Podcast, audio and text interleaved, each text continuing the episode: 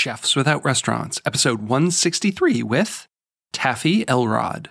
My whole entire life has been about food. I was obsessed with it as a kid. I started collecting cookbooks as a kid. I have just lived and breathed it.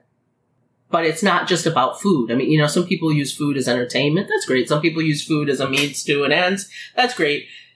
To me, it's about, you know, our quality of life and our humanity. And, you know, to me, it's this, you know, this connection to everything and to each other. And feeding people is, you know, I thrive on feeding people and I thrive on helping people understand how to feed themselves.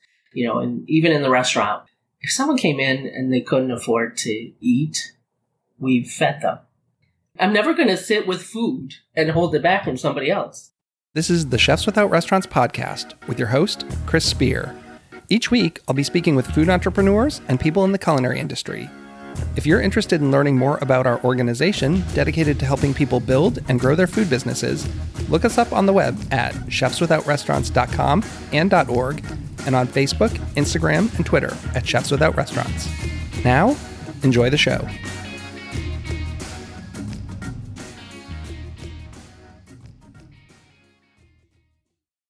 Good morning or afternoon or evening. This is Chris, and I want to welcome you to Chefs Without Restaurants. On this show, I have conversations with culinary entrepreneurs and people working in the food and beverage industry outside of a traditional restaurant setting. I speak with caterers, personal chefs, food truck operators, cookbook authors, distillers, and all kinds of culinary renegades. This week, my conversation's with Chef Taffy Elrod. You might have heard our What is a Chef conversation a couple weeks ago. That was part of this much bigger conversation that you're going to hear today. Taffy's a chef, restaurant owner, cooking instructor, recipe developer, and food writer with over 20 years of experience in the food industry. It's never easy to close a business. I have one of my own. I don't know if I'll ever have to close or if I'll know when the time is right, but hopefully it'll be on my terms. With COVID, so many people had to make that decision when they really weren't ready to close their business. Prior to COVID, she and her husband were running a restaurant in upstate New York, serving pizza and all the usual suspects you'd find in a pizzeria. And like many businesses, she had to shut her doors because of COVID. In fact, she talks about how she just shut the restaurant down but didn't officially close. Technically, she still has a restaurant. It's something that you can tell she's still dealing with. You can hear it in her voice when she's talking about this experience. It wasn't something she really wanted to do, but, you know, the circumstances of COVID forced many businesses to have to shut their doors. Obviously, she needed to continue doing something for work. So during this time, she focused more on food writing and recipe development. So we really talk a lot about that. I know a lot of you listeners are interested in content creation, and I wanted to dig in a little bit about how she landed deals with brands, developing recipes, and then go a little deeper and talk about what do you charge and how do you charge. And she's not going to give you hard and fast rules. You know, so much is dependent on what your situation is, but she will give her experience with it. And you want to know what her favorite resource is or who she would love to stage with for a day? You're going to have to stick around for that one. And as always, if you want to connect with me, hit me up on Instagram at Chefs Without Restaurants. And if you want to learn more about the Chefs Without Restaurants community and what I'm doing, go to chefswithoutrestaurants.org. You can find links to our newsletter, our private Facebook group where we're helping food entrepreneurs build and grow their business. And you can also sign up to be in our database where we can help personal chefs, caterers, and food truck operators get more job opportunities. And this podcast is also made possible with the help of our sponsors. So this week's show is brought to you by the United States Personal Chef Association, and the episode will be coming up right after a word from the USPCA. Over the past 30 years, the world of the personal chef has grown in importance to fulfill those dining needs. While the pandemic certainly upended the restaurant experience, it allowed personal chefs to close that dining gap. Central to all of that is the United States Personal Chef Association. Representing nearly 1,000 chefs around the US and Canada, USPCA provides a strategic backbone to those chefs that includes liability insurance, training, communications, certification, and more. It's a reassurance to consumers that the chef coming into their home is prepared to offer them an experience with their meal. USPCA provides training to become a personal chef through our preparatory membership. Looking to showcase your products or services to our chefs and their clients? Partnership opportunities are available. Call Angela today at 1 800 995 2138, extension 705, or email her at aprather at uspca.com for membership and partner info. Hey, Taffy, welcome to the show. Thanks so much for coming on. Hi, Chris. Thanks so much for having me on. This is exciting. I feel like all at once, this like, I don't know, a subset of chefs who are who were working in restaurants who are now maybe content creators. I feel like all of a sudden it bubbled up a little bit and it's really been fun interacting with a lot of those people who previously I had never even heard of or knew anything about. You know what I'm talking about? yeah. Well, I think I can say for myself that although I had some social media presence, it definitely kicked into high gear um, in early to mid 2020. Um, when why was that? yeah, you know, we, it's a mystery. um, but mostly because instead of being in my restaurant 18 hours a day, I was suddenly at home. Uh, so I got real active, especially on Twitter, and you know, and sort of got in contact with a lot of other chefs who I who I think you know until then we were all too busy to be uh, on social media gabbing with each other. So when you look at a platform like Clubhouse, you know, which has kind of waned a little bit, but I definitely noticed the popularity because everyone was kind of like sitting at home and it was like, hey, let's just hop in this chat room and talk to all these chefs who I've never even talked to in live time because now everyone's just chilling at their house. I mean, in all honesty, for me, it was um, a real lifeline because I had you know all the stressors of what was happening for everybody during the pandemic. And on top of it as you may know or recall um, and that's what actually one of the things that really got me i really just turned to twitter like to vent because i was very um, isolated where our restaurant is in a small town. Well it was. It's it's not open right now. In a small town in the hudson valley in the mid hudson valley new york. And um, my husband got stuck overseas during all this. So he was my business partner, my pizza man. We ran the restaurant together. So not only was I, um, you know, going through all this peril, but we were separated and I was just completely alone. Uh, you know, my friends were in New York City, which is where we had come from. My family is in Michigan. So really like Twitter was my lifeline because I was just suddenly alone at home. I mean, you know, overnight. I can't imagine how hard that would be. You know, I found it hard enough being, you know, home alone ish. I mean, my wife was here and she was working from home for a while and my kids were home, but I felt isolated enough with just us, you know, not seeing friends, but to have your partner not even there. Um, I know, you know, plenty of people were single and had to deal with it, but I don't think I would have been as uh, equipped to kind of handle that.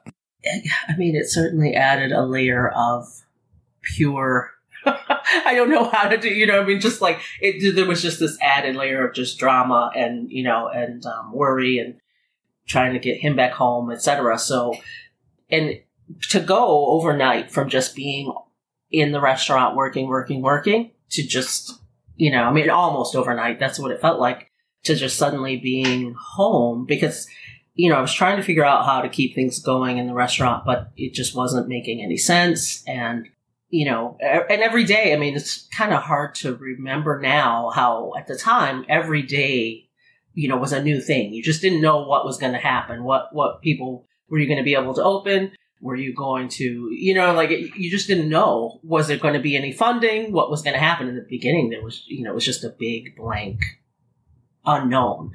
So yeah, I mean, I, I honestly, I just needed an outlet. I needed to talk to other people in the industry and I just needed to, you know, vent and it, it was there.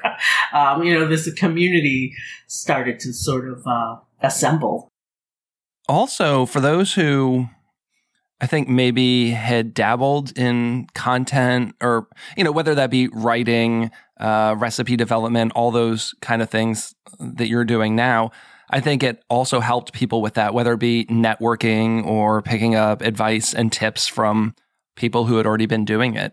So I kind of want to dig in there a little deeper. You had touched on it. Talk to me about the restaurant, like just what was your restaurant? How long were you there? And then, you know, the decision to close it. How did that all kind of come together? Yeah, boy. Um, yeah, I'll try not to be too emotional. Um, so we had a pizzeria restaurant, like a pretty traditional New York City style pizzeria restaurant. Um, my husband is, I, I, mean, I literally call him Pizza Man. He made pizza for years and years. I met him in a pizzeria in Brooklyn, oh gosh, almost 15 years ago. And I cooked all over the city and um, taught. And we had wanted to open our own place for quite a while and looked and we almost we almost opened a place in Manhattan and the Lower East Side um, where the rent was 10,000 a reasonable 10,000 a month and this place in the Hudson Valley we knew nothing about the area except that we had a friend who had a, a house up here and um, we would come up sometimes on the weekend. It sounds more luxurious than it was. you know, it was like occasional we would come up for a holiday or whatever, and um, just through, I mean, really just through my husband constantly always looking, you know, looking on Craigslist, looking on, uh, you know, listings, realtor listings, etc. He came across this turnkey, semi turnkey place, and you know, one thing led to another, and suddenly we finally had our own place, uh, a pizzeria in an area that we knew nothing about, where we had never been, and where nobody knew us. And it's a very small, tight knit community. Um, and they were surprised we were here, but we we worked hard. We made a good, honest product, and we just worked. You know, so we were there for five years, day in day out, and then you know things went sideways, and I tried to keep it open and I never really made the decision to close it.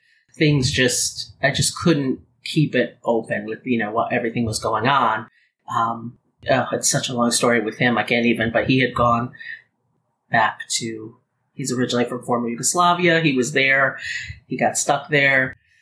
You know, that's his story to tell. I won't even, I won't even go too deep into that. But what we were separated during the pandemic and we made beautiful pies. We made honest, you know, straightforward food. People loved like his grandma pie was the signature pie with fresh garlic and you know fresh basil and all that that he would cook in a cast iron pan. And I was making homemade soups and fresh salads and doing the cooking of the dishes. You know, we had parms and all the usual suspects in a pizzeria. And then, you know, we were just doing everything ourselves. So I was doing the bookkeeping and the management, and he was doing the maintenance. And in five years, we spent more time in that restaurant than we ever spent anywhere else up here. That's the story for most restaurant owners, isn't it? Yeah, you know, you know, of course, you know. So I kept just kind of, you know, hobbling along, trying to keep it going and trying to hold on, and but now without knowing when he was going to be able to come home, and uh, we had had a hard time with trying to find anybody who could work for us. We were really just doing it on our own. So, you know, it just didn't, it didn't work out. But to have it just end that way without, without us being able to close in our own time and, you know, and say goodbye to our customers and everything, that was really the hardest part. We still bump into our customers everywhere we go. Um, you know, and they still tell us they miss our pizza and they miss our food and they miss us. And we have looked and tried to see if, you know, to reopen. We have I have not like technically closed. My business is open in theory because I've been looking for a new location all this time, but you know, it's it's a mess out there. I, so I, I was going to ask you this later. So you have not closed the book on having a restaurant. No. But we would do it different. We would do it very different. We you know, what I don't think either one of us will ever go back to, you know, 7 days a week, 16, 18 hours a day. We would be doing something, you know, catering or parties or you know events, something else. Not we would not. We're past the point I think of being able to just drive ourselves that hard that you know like that anymore.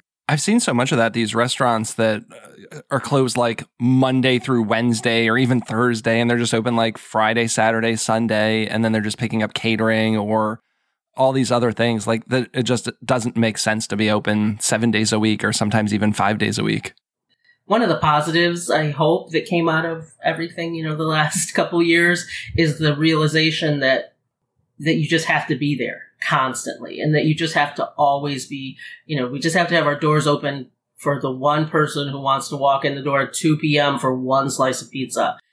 It wasn't really sustainable, you know, and people started, had to accept taking their food in a different way that they had to order, that they had to pay in advance, that they had to, you know, etc. So I think, if anything, hopefully that has changed the dynamic, at least for some people. You know, for small places, maybe it's different for a chain or a bigger restaurant, but for small places and smaller, you know, chefs and restaurants like like us, okay, maybe I don't have to be in this physical space all the time, just on the off chance that one person is going to walk in the door or pick up the phone. You know, that it's my duty to always be here ready and waiting for them. You know, I, I have to prepare food that maybe it's going to end up in the garbage, and I have to, you know, we had we because it was just two of us, we ran a really tight ship. We had almost no loss, thankfully, which for us was not just about the budget, but we just can't stand putting food in the trash. But you know, that was us just running our own place, and you know that feeling that everything always has to be there whenever you want it as a consumer uh, you know, it, it's one of the things that I would hope will continue to change. I have a friend who has a food truck. Actually, Andrew started this podcast with me. It was a pizza truck. So, little similarity, although, you know, pizza truck's different than a brick and mortar. But, you know, the grind of him going out to farmers markets or breweries or whatever, trying to, you know, plan for he has no idea how many people are going to come in. He he stopped and he just does catering. It's like he knows someone hires him for a pizza party. He shows up. He cooks pizza for 100 people. He gets his money. There's no waste. He knows what he's doing, as opposed to just like, hey, let's hang out at this farmer's market for three hours and hope we get some business. Exactly. And and maybe pay a fee to get in and yep. you know and then buy all this food because there might be uh, 10 million people but there might be five people it might rain I, oh yeah so you obviously had to do something for work, income. The restaurant's not open, so I know you started doing a lot of other things. Yeah, what did you start I, doing and like how did that start? So I had taught and done recipe development previously prior to opening the restaurant and you know over the course of my career uh, and so i was doing some recipe development with some friends of mine who had opened a company they make a like a meal replacement shake, which is in powder form. You know, you make it yourself. So they were positioned, just so happened, they were doing all their, you know, business mail order. They had a shelf stable product that they were already shipping. Their business was doing well, um, you know, and it continued to grow. So I had already been developing recipes for them with their with their meal replacement. It's like a whey protein based uh, product, and um, I started doing more work for them and I started doing more work for, uh, you know, a couple other companies that I knew. I had been out doing some festivals and things and networking with some people. So, you know, I was luckily in a position to, to roll over into that at home. You know, I started, I had never cooked in our home kitchen. We had moved into another apartment not long before all this happened, and I had literally never even turned on the gas on the stove. That's crazy. You're a chef. Come on. yeah. Um, you know, why would I? We cooked at the restaurant, and if we, you know, we brought food home. So all of a sudden, I'm like bringing equipment home and trying to, you know, make it. At first, I was doing it in the restaurant, and then when we weren't in the restaurant any longer, um, I started doing it at home. I was actually developing recipes and doing some recipes at home. I had also been doing. I'm I'm kind of one of those uh, jack of all trade people, I guess. I had been doing some specialty baking and selling things through Etsy as well, like at, you know after hours in the restaurant. Like we'd close the restaurant and then bake boutique granola for three hours afterwards because you have nothing else to do. yeah, you know, whatever, got time. And I was selling that on Etsy. Um, so I, you know, I had some other irons in the fire. Uh, so I was doing some of those things, and and I mean, thank God, thankfully, because the fact that we had worked so hard and managed to you know save a little bit of money, and the fact that I had some work to do really uh, saved saved me. So, you know, a lot of our listeners, I think, kind of want to get into this recipe development space kind of area, but it's hard. I mean, do you have advice for people who want to start? I know you had already been doing some, but like if tomorrow I just decided I wanted to start working with brands developing recipes, like where do you start? Do you need to work for free to build a portfolio? Do you need to just be making stuff and tagging businesses on Instagram? Do you have any tips for someone who maybe doesn't already have a relationship with a business? If you really want to develop recipes and if you really want to, whether it's work with brands or you want to, you know, have recipes published, whatever it may be, it needs to be something that you know how to do or you really enjoy and care about. I, th- you know, like you, I don't think you can just take a shot in the dark and just decide to develop recipes. There has to be some something. There has to be some kind of synergy that you know. Well, I make coffee every day, and I have I love coffee, and you know I'm going to make coffee recipes. Then like go ahead, reach out to somebody, reach out to who you know whoever it might be, uh, you know, tag them, make something and tag them on social media or send them a pitch, whatever. But it needs to be something that either you already know how to do well or you really love it or, you know, that it makes some kind of sense to you so that, you know, it's a dietary, if you're gluten free and you have been making gluten free stuff and you have, you know, you already know how to do the substitutions whatever it may be, like there needs to be a good reason why you're doing it. I think for you know for the long haul, you it can't just be that you just wake up tomorrow and decide, well, I just develop recipes now.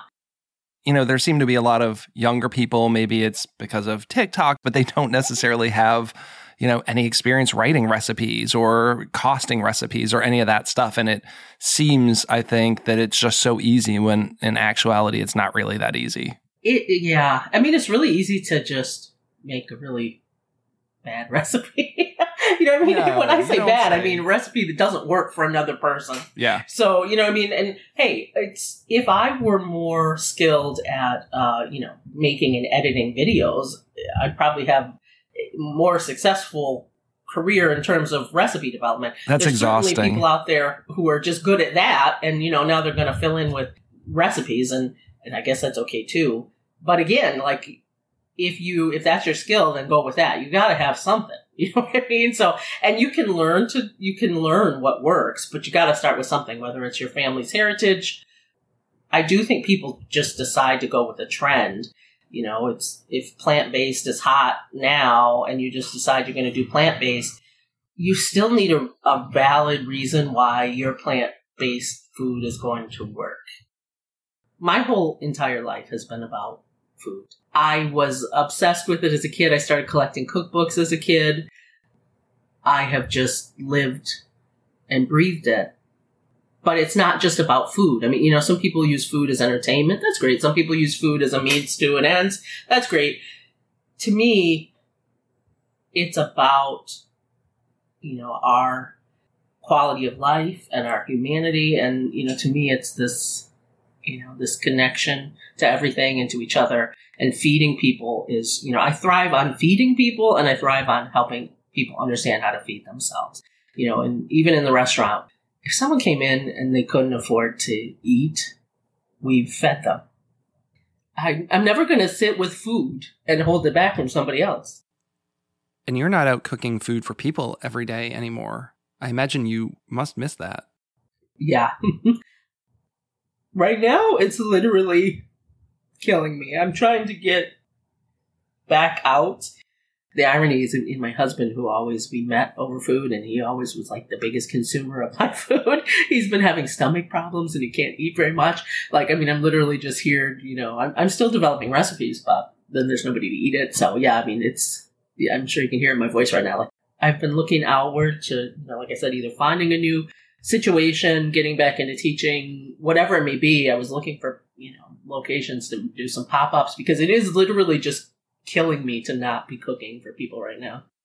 Kind of circling back to the whole thing about, you know, like creating recipes for brands. I think one of the challenges is pricing. Uh, you know, we're we're kind of coming through this age of like influencers and big brands expect you to work for free, or maybe they don't expect it, but you say like, sure, I'll you know advertise your knives if you give me free knives, and then it's like a real challenge to kind of transition into how you charge for your services. Did you have any reference point experience or was that just like learning? Like when you started actually getting paid because this needed to be a real career for you do you have any advice on whether it be like pricing negotiations or where to kind of look at for tips on that? Well i had a little bit of advice but honestly part of what i did was just kind of like you know like throw things at the wall and see what stuck if somebody reached out to me that it was kind of low stakes, you know, I might just like throw out a number and see. Like, eh, I don't sure. care. Let's just throw a number and see. You know, I mean, I had some idea of what was realistic. And of course, because it really varies too. You know, I mean, if you're talking about social media, then it depends on how many followers you have and, you know, what your audience is. If you're talking about you know you're doing you have blog and you have people signed up for your newsletter or you're just a recipe developer you know and you're just developing a recipe for somebody. There's so many variables. But i would say it's really great to either just reach out to people um, you know, kind of like make people offers, or if somebody does contact you and say, "Oh, we'd love for you, you know, you to do this, that, and the other thing," is kind of price a little higher than you think maybe is realistic don't start out just like lowballing yourself, just saying, well, you know, I'm new to this and et cetera, et cetera. Like, it's probably better, it's probably better to work for free than to work for a little bit. It's probably better to just do something for product or, you know, just for the, for the exposure, quote unquote exposure, than to like, you know, just really lowball and just do it for, a bad amount of money because then they really are going to expect that. And also sometimes people talk to each other and they, you know, everybody might get the idea that you just develop recipes for $25, you know. You have to be not afraid to talk to people and talk to brands. And also to remember, a lot of times, you know, you're talking to somebody who's just doing the marketing or whatever, and they're not even affiliated with the brand. So don't take it personal and don't look at it that maybe, you know, that that's, maybe that's not really what the brand is doing. That's what this marketing person is doing.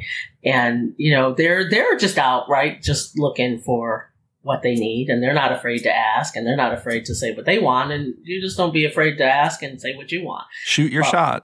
Shoot your shot, but base it in reality. Yesterday's price isn't tomorrow's price. You know, I mean, yeah. I've talked about being the cheap personal chef. Like when I started out, $70 sounded like a lot, like $70 a person. I was like, I don't know, are people going to pay that? And now it's like, I've got people who pay me 200, 250 a head for dinners. Like, it, yeah. And, and I have yeah. customers who come back to me and say, whoa, that's your price. It's like, yeah, like things have changed in 10 years. Like food costs has gone up, gas has gone up. Like my time is at a premium. And yeah, I know I cooked for you for $70 a head, but like there's not much I can do for that anymore.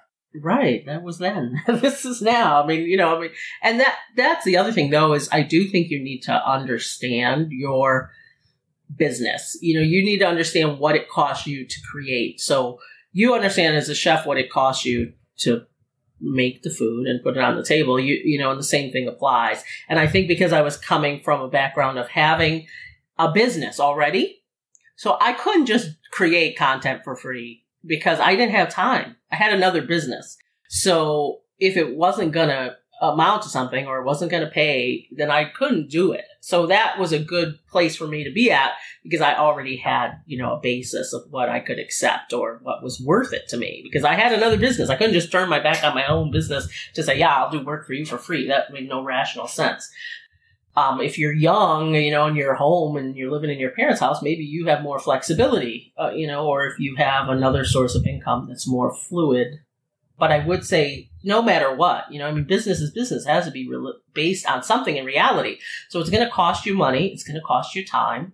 You're bringing your level of expertise or whatever it is, you know, you're learning, you or whatever you know. So though that's worth something and you need to know what it's worth. I mean, it helps to know what things are going for in the market, but you may not know that. But you need to know what your work and your time is worth, and you need to know how you're going to cover the cost of the ingredients, and you need to know how you're going to cover the cost of the electricity, you know, and you need to know how you're going to make it worth your time. Time, and, and right? Like all all of it's time. I mean, not all of it, but that's that's the thing that I undervalued. Like with my personal chef business, you know, you I'm very good at food costing and say, wow, I'm making a lot of money. You know, I'm making a whatever profit percent, but then you're like, well, geez, I gotta plan the menu. I gotta talk to you via phone or email. I gotta go to the grocery store. I gotta do all this. Oh, it's taking three days. So like, even though I've got a you know whatever sixty percent profit, like it took me three days to do this. That's not realistic? There's an income. You're you're supposed to be generating an income for yourself, not just pay, making money to spend money. You know, like you're not just recycling money. You're not just let me just you you know launder this. No, you're you're your time because that's you know oh we want a five second video. Well, that's great, but the five second video is going to take me three weeks to make it because you want this, that, and the other. True thing. story. You know, I need to know that about myself.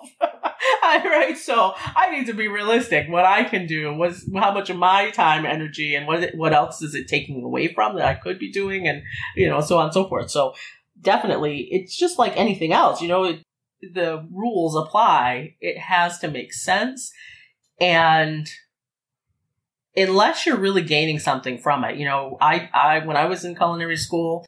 I did a stage, you know, I worked for free, so to speak people are questioning that now. Is it a good idea or not? But you know what? It has to amount to something. You can't just work for free and then it doesn't even relate. You know, you don't learn anything, you don't gain anything, you don't get anywhere. But I also see the flip side that people, I don't know, they're just like, well, influencers can make money and I can just make money doing this. And again, you know, maybe they're not coming with the skill set that's required, but they're just asking for a lot of money because it just seems like the money is just floating around out there just bank that money while you got it, right? Yeah, you, you might get lucky. Somebody might pay you a thousand dollars. I don't know, but you know, you you might want to have a more realistic ballpark, or again, be based in reality in some way. So. What do you find to be the most rewarding aspect of what you're doing currently? Is there one thing that you really enjoy? Because I know you do recipe development, you've done some cooking classes. Like, where are you getting the most fulfillment right now? The one thing that I am loving and it's really fulfilling for me is being able to be creative on my own terms. The you know the other side of not really having anybody to feed is means I can cook whatever I want to. And throughout my entire career, you know, even in our restaurant, I didn't have free reign to cook whatever I wanted to. I like to experiment and create. My husband calls it my mad science lab. So I think I've begun to find myself and my you know my own identity as a cook in a way that I never have been able to before. So, you know, that's the flip side. Like that's the plus side and that's what I have been enjoying and giving myself permission to really have an identity as a cook, as a chef, as myself with a way of cooking and a way of eating that is probably outside of the mainstream and, and doesn't fit easily into a category. I've never fit, you know, real neatly into any category. When people ask me what I cook, that I don't have a good answer. you know, it's not just, oh, it's Italian, oh, it's this, it's that. So I think that I am at a point, and because I've been able to just spend this time, you know, with alone with myself in the kitchen, that I have finally really digging into an identity that's my own and a food that's my own. And I hope to, you know, continue that. I don't I don't want to give that up now. I think that can take a lot of time. I've, you know, I've moved around the country so much. I, I, feel like I'm not anchored in any one region. A lot of people, you know, say I grew up in this Irish household and that's my food, or I grew up in Texas and I, that's why I cook. Like I never really had that, and I feel like 30 years into the food industry, I'm still kind of figuring out who I am. Like I just want to cook delicious food. I for me, I, I don't want to overthink it. I'm not trying to make a statement. I'm not talking about heritage. It's just like I want to cook food that I want to eat and I want to share it with people that are going to love it and help them, you know, celebrate, enjoy their time. You know, I work as a personal chef or create recipes that people like. Uh, I don't know. I think a lot of people take it so seriously and feel like they have to have almost like a political viewpoint or standpoint on that. And I don't have one of those. I like to ask people if you could shadow anyone for a day, whether it be stage or just be a fly on the wall. Is there anyone you'd like to just kind of watch and or or work with? I love learning new things, and I love being in people's kitchens, and you know, like being a fly on the wall and seeing what people are doing. I mean, just about anybody. If anybody's cooking around me, I'm watching. I would say this: I just recently made um, biscuits from Cheryl Day's cookbook, Treasury of Southern Baking. It's in front of me, so I can remember the title. um, I'm not usually good with calling names up. And right this instant, after having made her biscuits, I can honestly say if I could spend a day baking with Cheryl Day, that would be pretty amazing. I was just looking at biscuit recipes yesterday. So is it a pretty good biscuit recipe? It sounds like. It's a great biscuit recipe. I I have never actually been amazing at baking biscuits. It hasn't Me been one my either. skills. This was the most successful batch of biscuits I've ever made. Really? Well, I'm gonna have to check that out. Yeah. But I mean, there's so many great people right now who I would love to be in the kitchen with. I mean, I can't, you know what I mean? There's so many great people who I would love to be in the kitchen with who I kind of consider friends at this point. Sam Fore Tuk Tuk Lex, you know, Paula Velez. She's awesome. I, you know, she, her, her pastries are They're ridiculous. Like, I'm so glad that I live in the DC area and had the opportunity to eat. Like, when she was cooking at Kith and Kin with Kwame, um, it was right next to my favorite concert hall. So I would love to show up an hour and a half early, go there, sit at the bar. And quite often I would just get like one app, one cocktail, and one dessert. And I miss not having her cooking in a brick and mortar where I can get her desserts all the time. I can only imagine. Yeah. So, I mean, I feel like I feel like I can't really, you know, like I'm leaving out a hundred people. You know, so if you're hearing this, I mean you too. I don't. It's like I really, and and also sometimes I'm bad at remembering names when I need to remember them. So, um, you know, there's a lot of people who would be on that list.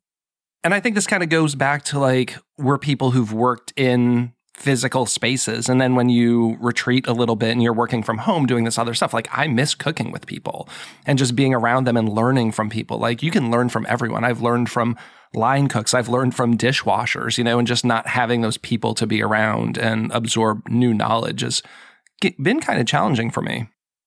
Do you have favorite resources? I like to ask this question in the context of both culinary and business. So, like websites, apps, physical tools. Like, what are some things you really love? Because I, I, one of my favorite things is to hear about something I've never heard of, or if I've heard of it. You know, some people are just like Instagram. Like, okay, yeah. yeah, I like Google. Um boy. So my husband and I for years went to tag sales and estate sales and so forth. And that actually is a tool in a sense that I love for stocking my kitchen with really great equipment and vintage equipment that I would not otherwise even be able to source and at an incredible price. So, I mean, you have to have a little time, but right now, people have some time still, I think.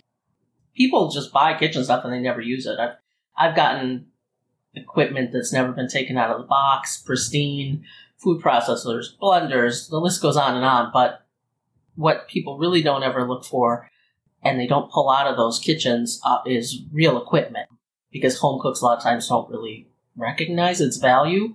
Sheet trays, cake pans.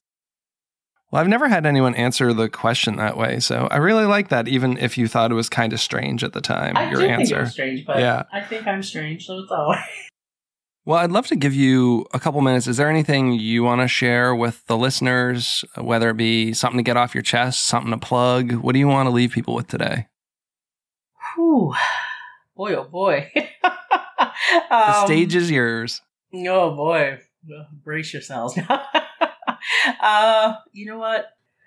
I guess something that's kind of been weighing on me lately, and always in my career, you know, but is like we were talking about before. In a sense, I guess what I want to say is, I'm here, and working food professionals who may never develop a recipe, who may never write an article, who may never appear on television, are out there still and work, you know, worked as essential workers through the entire beginning, you know, through the lockdown, on and on. Like, we're still here.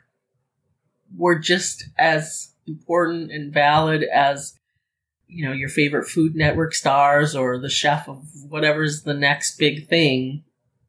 And our work is so essential and we're not going anywhere, you know, and trends come and go, but the work that we do doesn't come and go. And I'm talking about everybody. You know, there's people feeding people in nursing homes and in prisons and in, you know, cafes and like all over in this country and obviously everywhere. And I just would love for people to stay, take a step back and see the real, you know, importance and value and necessity in food work and find a way to have more understanding and sympathy and empathy and respect for it. You know, farm workers, obviously. And it's not just, farm workers don't just exist because you heard about them yesterday and because there's a drought. Like, they're always there. Every time you take a bite of food, a farmer, a farm worker, a migrant worker was there.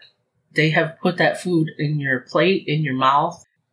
We may never be famous. We may never win an accolade. We may, you know, but everybody's just there plugging away day in, day out under circumstances that just continue to get harder and harder. And I just want to see,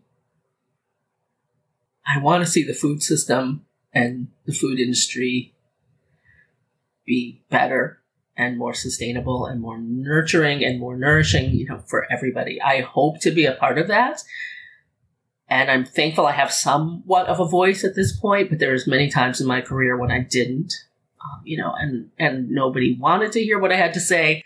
And, you know, I struggled. I was on, you know, the struggle bus, the hardest hardships of the food industry with no, you know, health care and all, all those things that go along with it. And I could go on, you know, forever. And I didn't expect to be emotional like this, but what the hell? Here I am. I'm I'm grown. I can do whatever I want. Well, th- thank you for being so open and sharing. I love to give people a space to kind of, you know, get this get this stuff out there. What are the real issues? I don't want to just have a fluff conversation where everything's great, right? Yeah, and you know, I mean, it's great. I uh, everybody who's out there, you know, doing great, great. I love to see people succeed but I also love to see the people who just get up every day and work, you know, and keep things going be acknowledged, appreciated, um, you know, paid, have health care, be able to eat. I don't know, you know, I'm not the only person who's been in the food industry and gone hungry while I fed other people food, you know, and there's so much under the surface. And, you know, I'm getting back into more teaching. I want to feed people, but again, I want to feed people in a different way that feels more mm, healthy for me too. You know, I have the right to be healthy and be okay and be able to sleep at night while I feed other people. And I, you know, that's what for me right now is really we need to, and it, it's everything. It's about climate change and it's about sustainability and it's about access and it's about equity you know, for everyone. I want that bigger picture to be in people's lives because this isn't something that's just, well, you know, we can move on from it. No, you, you're going to eat today or tomorrow, you know, God willing, you're going to eat a meal and it's going to have come from somewhere. And if it came from your own yard, your own garden, that's amazing. You know, like my hat is off to you but it probably came from somebody else. It probably came through somebody else. It probably came, and for every people came to our restaurant and they just, you know, it's a business and they just thought of it as a business. I think they've been trained to see it that way, especially because of so many chain restaurants and franchises.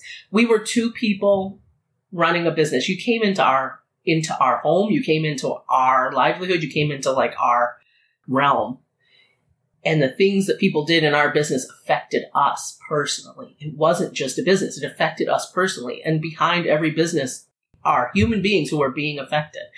You know, uh, animals that are being affected, reality of people and life being affected and putting their work out there and putting their cells on the line. And I would just love to see a truly more holistic understanding of what's going on. And, you know, it benefits everybody. Better food and better quality for food workers benefits the consumer, obviously, because they're con- literally consuming it. It's not, you know, they are literally consuming the end product. And so, you know, I don't know if I have a nice, clean thesis statement about this, but I feel it in my soul and my bones. I want it to be better for all of us.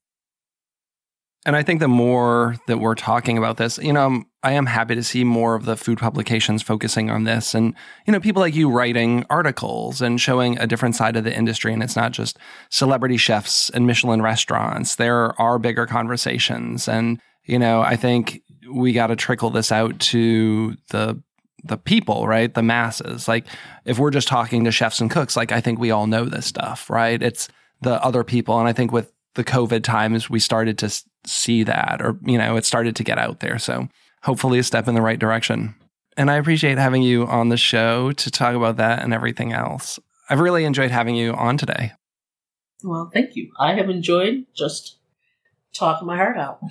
and I'll be sharing all your info in the show notes so people will know where to find you. They can check out your recipes and all of your writing and everything. Awesome. Thank you. Thank you. And to all of our listeners, this has been Chris with the Chefs Without Restaurants podcast.